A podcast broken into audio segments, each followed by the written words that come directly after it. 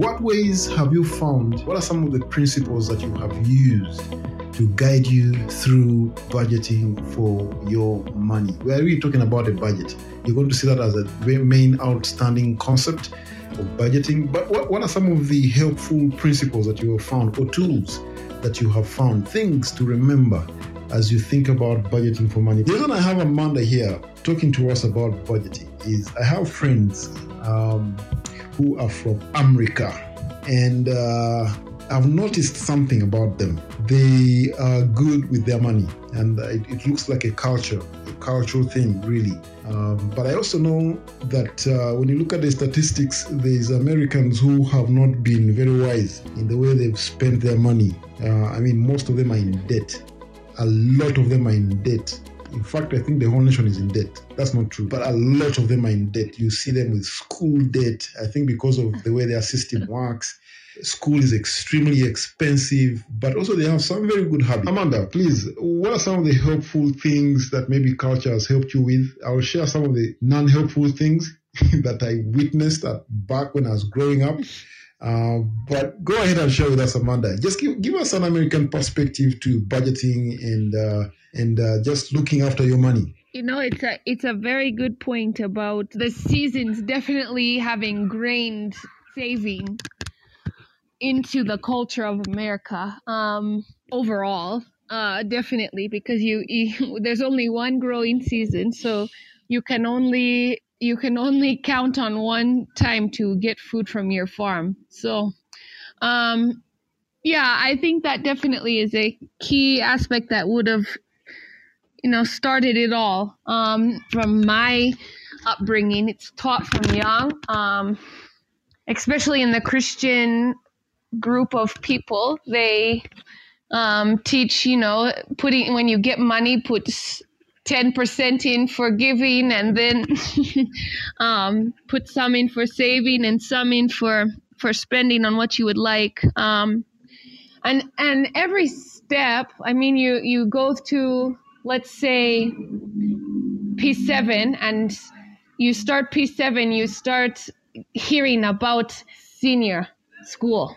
You start hearing all about what to expect and then what what you why you need to do well in that so that you can start saving for your college and all of that. So it's ingrained in even our education system. In high school we even have a class on budgeting and how to deal with your um, deposit and out and what is it called? And withdrawals and all of that. You you even do a checkbook in class. So there's it's in the teaching. There's a lot of resources out there to help people. But on the other side of things, I think there's also the I want what I want when I want it.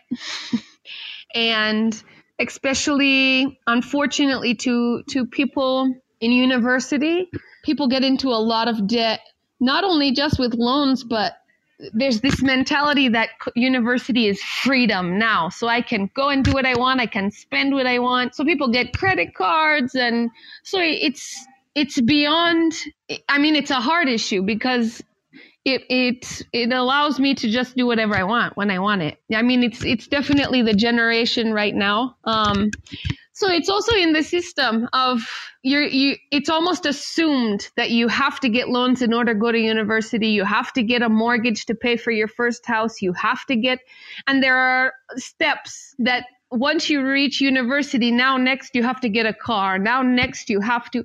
So there are, I guess you would say, systems or expectations in place that people feel it's just natural. I mean, when you find someone who goes against the grain and maybe decides, I'm not going to get loans, I'm going to work. I mean, I had a friend that eh, he took years to finish college, university, because he, he would work one term and then be able to pay for the next term. And then he would work the next term and then be able to pay for the next term. So, I mean, it's really, there's both sides of the coins in America, as there is here, so, I'm sure. so it looks like you guys are okay until uh, the the people begin to expect certain standards of you, and then you want to meet those standards. And it feels like, like you said, it's it feels like it's the same trend. Uh, even here, uh, you must have an iPhone. Your phone has to have a selfie camera. or else you're missing out so much on Facebook. And so you'll do everything in your power to get what you want and want it now. And so guess what? You don't earn that much, but you want to pretend that you earn that much. Uh, allow me to invite Mr. Ronald uh, Mukasa to just share with us what he has prepared for us.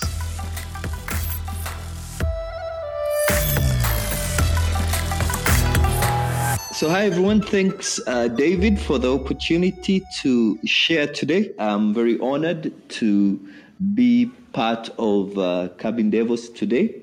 I've known David for a while, and I was honored when he invited me to come and share with you for a few minutes on this subject of uh, uh, where uh, has my money gone. I think it's a question we all ask. We ask ourselves, and I think whenever we talk about money, I usually say it's one of those taboo topics. It's a topic, especially for mm-hmm. us within the Ugandan society, or you actually possibly the African society. It's a topic which is not discussed as much, but it's also a topic which uh, we we often think people should figure out on their own. Uh, simple subjects like budgeting, simple subjects like um, like uh, just making sure that you are keeping tabs with where your money is. That is something which seems simple. However, often we are not doing enough.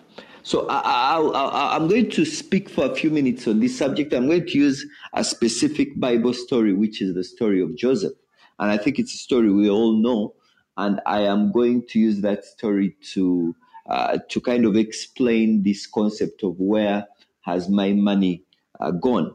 So I'll start with uh, with um, with, uh, with with with, uh, with a scripture, Proverbs twenty one five the plans of a diligent of the diligent lead to profit as surely as haste leads to poverty. It appears that in the absence of a plan, it is mm. inevitable that you are planning for poverty. So if you're not planning for your personal money, in essence, what you are doing is that you are planning to have a poverty agenda. Now, when you think about personal finances, when you think about the question of where has money gone, in the absence of a solid plan of where your money is going to come from and where it's going to go, you are in essence saying that I will, um, I, am heading and I'm going, I'm on a path uh, to poverty. And here the Bible tells us haste leads to poverty. It appears that people make financial decisions so quickly. It's fascinating how a call from your, uh, a distress call from a sister telling you how she has really had the worst day in her life and you are the only solution and you should send her 100,000 on mobile money. It's amazing how quickly you make that decision and you send that 100,000.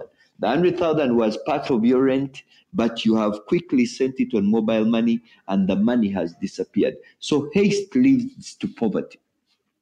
So we need to make sure that, first of all, we are not hasty in making decisions of our personal finances. Because if you are, you are on a journey to poverty.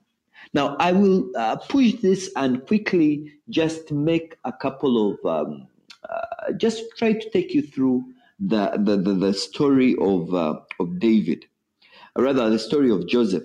It's a story which we all know. It's a, it's a, it's, it's, it's a popular, uh, it's a popular uh, Bible story. But what we want to see is Joseph in Egypt. And uh, Joseph in Egypt, we see him uh, going through a tough life, going into Potiphar's house, interpreting some dreams in the in the in the prison, and we see him answering uh, use time of plenty and a time of scarcity, a time of plenty and a time of scarcity. That's what he told Pharaoh. When he told Pharaoh this, and that this was the interpretation of, of the dream, he said that there'll be seven years, there'll be seven years of plenty and seven years of scarcity. And when you think about your personal finance, when you think about where your money is, the first question I want to ask you are you in a time of plenty or are you in a time of scarcity?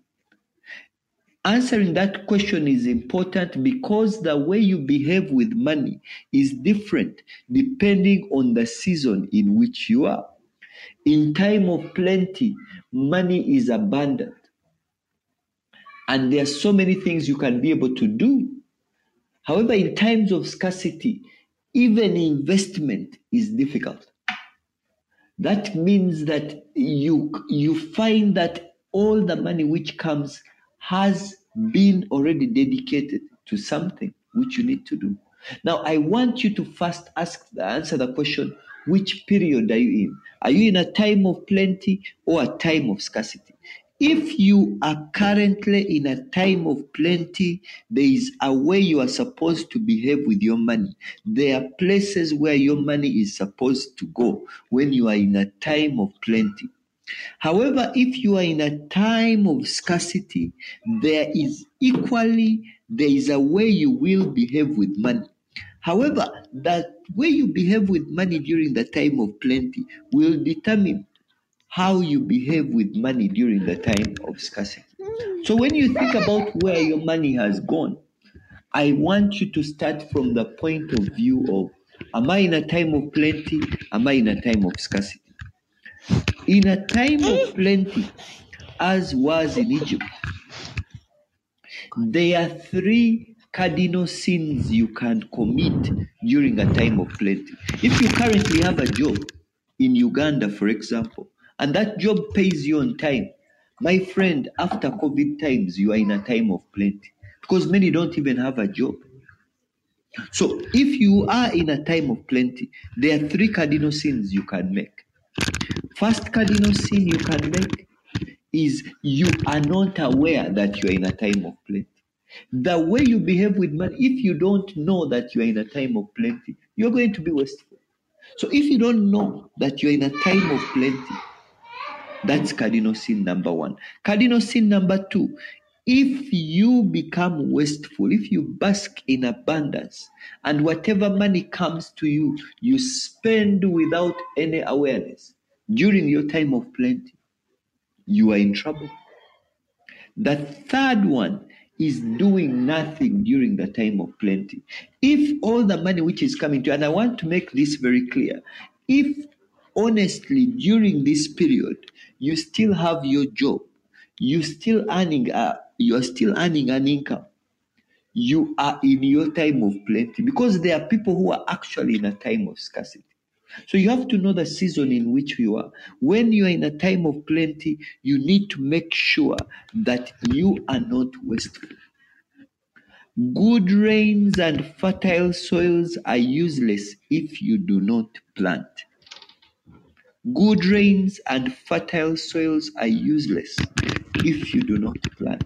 If the money you earn today if it is going only on expenditure during this prime time of your life, and you're only spending and you're only making sure you're paying your rent, you're only making sure that you are fine, getting the clothes you need and meeting all your needs. If that's the only thing which is happening during this time, when you're one of the few people who actually have a stable income, then you will have missed out on the opportunity of the time of plenty.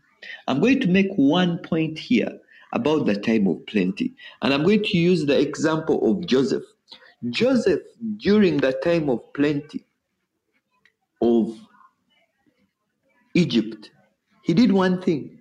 He set out a plan, made a very clear plan to the to to uh, to Pharaoh, and said, "We will collect 20%. I think that was the number. We'll collect 20%, a fifth of all that has been uh, produced on the land and we'll put it away for investment.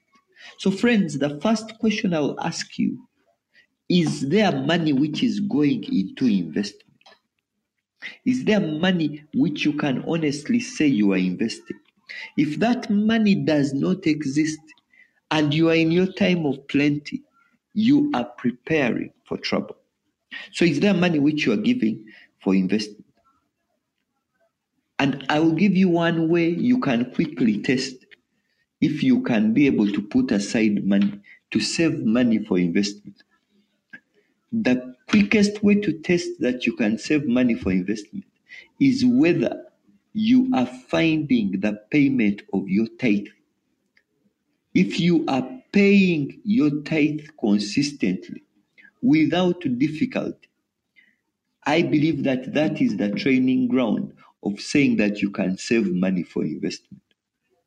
We all know, and the Bible has spoken clearly on the on, on why as Christians tithe is important. But I would just want to stretch that a bit and say that when you look at someone who is a consistent tither, they also find themselves being finding it simple for them to be able to save and invest. So I'll ask again, is a part of the money you earn, is it going to tithe and offering? Is that happening? If it's not, investment is even going to be more difficult. So I believe that one of the things which is of absolute importance is to ensure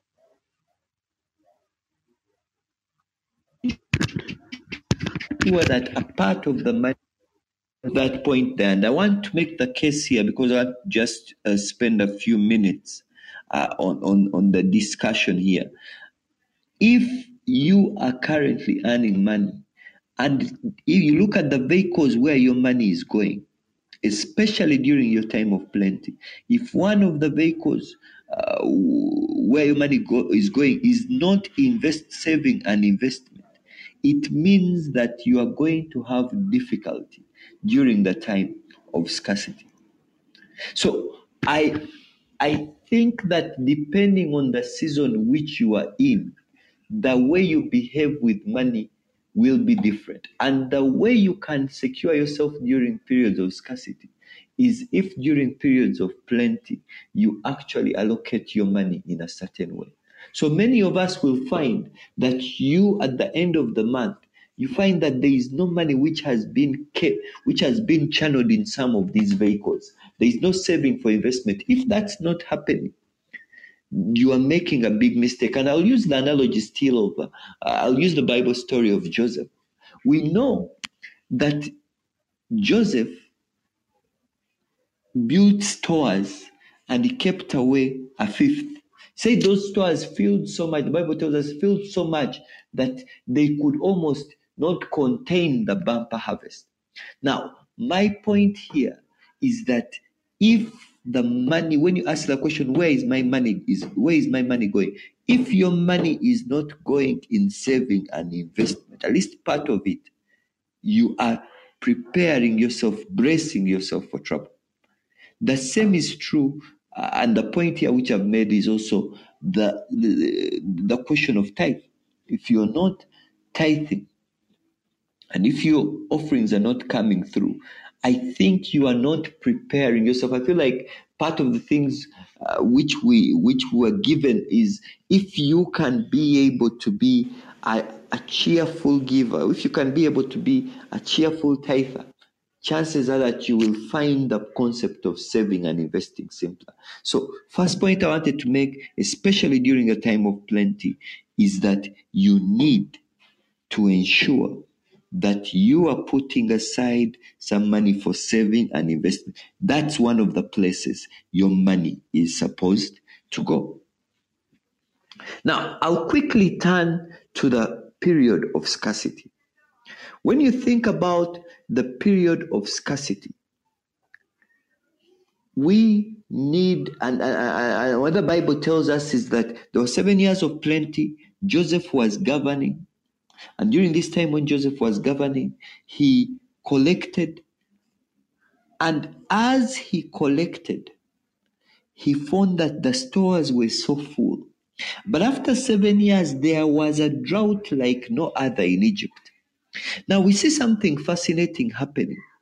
When the drought happened in Egypt, we see Joseph's brothers moving from their land to look for food in Egypt. Now I'll ask you a question here. And I, I, I hope we can put uh, some, some responses in the comments.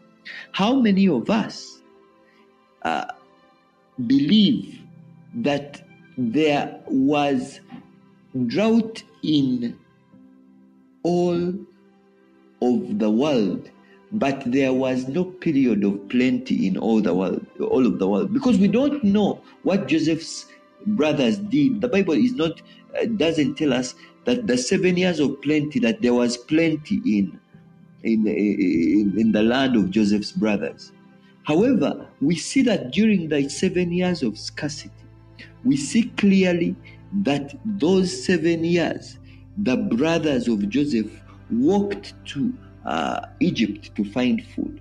Now, if the seven years of plenty also happened in the land of Joseph's brothers, what did Joseph's brothers and their father do with the seven years of plenty? Because if they had done the same thing Joseph did in Egypt, they wouldn't have walked Egypt. Now, I would argue that the seven years of plenty also happened in Joseph's land. However, they did not put aside any stores. If they didn't put aside any stores, it meant that during the seven years of scarcity, they felt a pain like no other. In this country and all over the world, we have just gone through the most difficult times. These last nine months have been years which have been filled with lots and lots of pain this COVID period, mostly economically. Definitely, the health crisis has, has, has been a very big one. But almost everyone has felt the economic pinch. And we are saying that if you don't do the right things during the seven years of plenty, there are things which happen to you during the seven years of scarcity. And I would like to urge you that the Bible tells us clearly that during the seven years of scarcity, Joseph's brothers came and knelt down in front of him. We see that the Egyptians came and knelt down in front of Pharaoh begging for food. The Bible tells us that the Egyptians sold their gave all their money. They sold their cattle, they sold their land, and finally they offered themselves to Pharaoh as slaves in exchange for food. I think for me, this is a clear sign that where your money goes during the time of plenty will determine how you live during the time of scarcity. I think we all need to remember that if we are living during the prime time of our lives, we should be preparing for a time which will be more difficult. This year has been one which has opened our eyes to the fact that they can be unusual circumstances. And if we are not well prepared, we will not be able to sustain ourselves during the time of scarcity. So, the case which I wanted to make is that many times there are competing forces for all the money you are making. And one of the strongest forces you will have to face is this force called expenditure, this force called consumption. There are so many things which are competing for all the money you are making, especially during your time of plenty. And I think that's what happened to Joseph's brothers. Possibly they kept wastefully spending everything they had, wastefully using all the food they had, or not planting as much as they should have because it was a time of plenty. So, friends, one of the points which I want to drive home here is that there are two forces which are going to compete for your money. There will be a force which is consumption and a force which is saving and investment usually the saving and investment is going to disappear at due to the strong power of consumption.